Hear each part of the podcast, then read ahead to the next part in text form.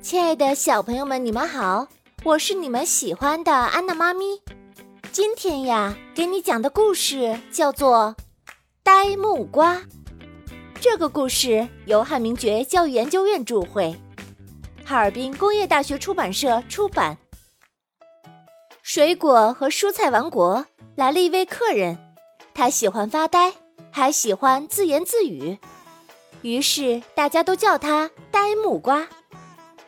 菠萝提议送呆木瓜一份礼物，一份充满惊喜的礼物。苹果拿出一粒苹果籽，呆木瓜没有兴趣。香蕉送来一件披肩，呆木瓜也没有兴趣。土豆提议去四处参观，呆木瓜仍然没有兴趣。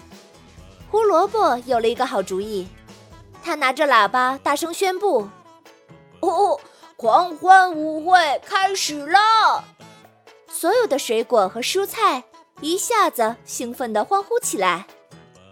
茄子扮成了女巫，柠檬扮成了海盗，苹果呢扮成了大象，而洋葱敲起了小鼓，黄瓜穿上了舞鞋。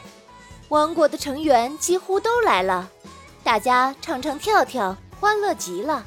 这个时候，呆木瓜也手舞足蹈，加入了大家的狂欢。原来，呆木瓜是喜欢和大家在一起呀。好啦，小朋友们，今天的故事就为你讲到这儿。我是你们喜欢的安娜妈咪，咱们下次再见吧。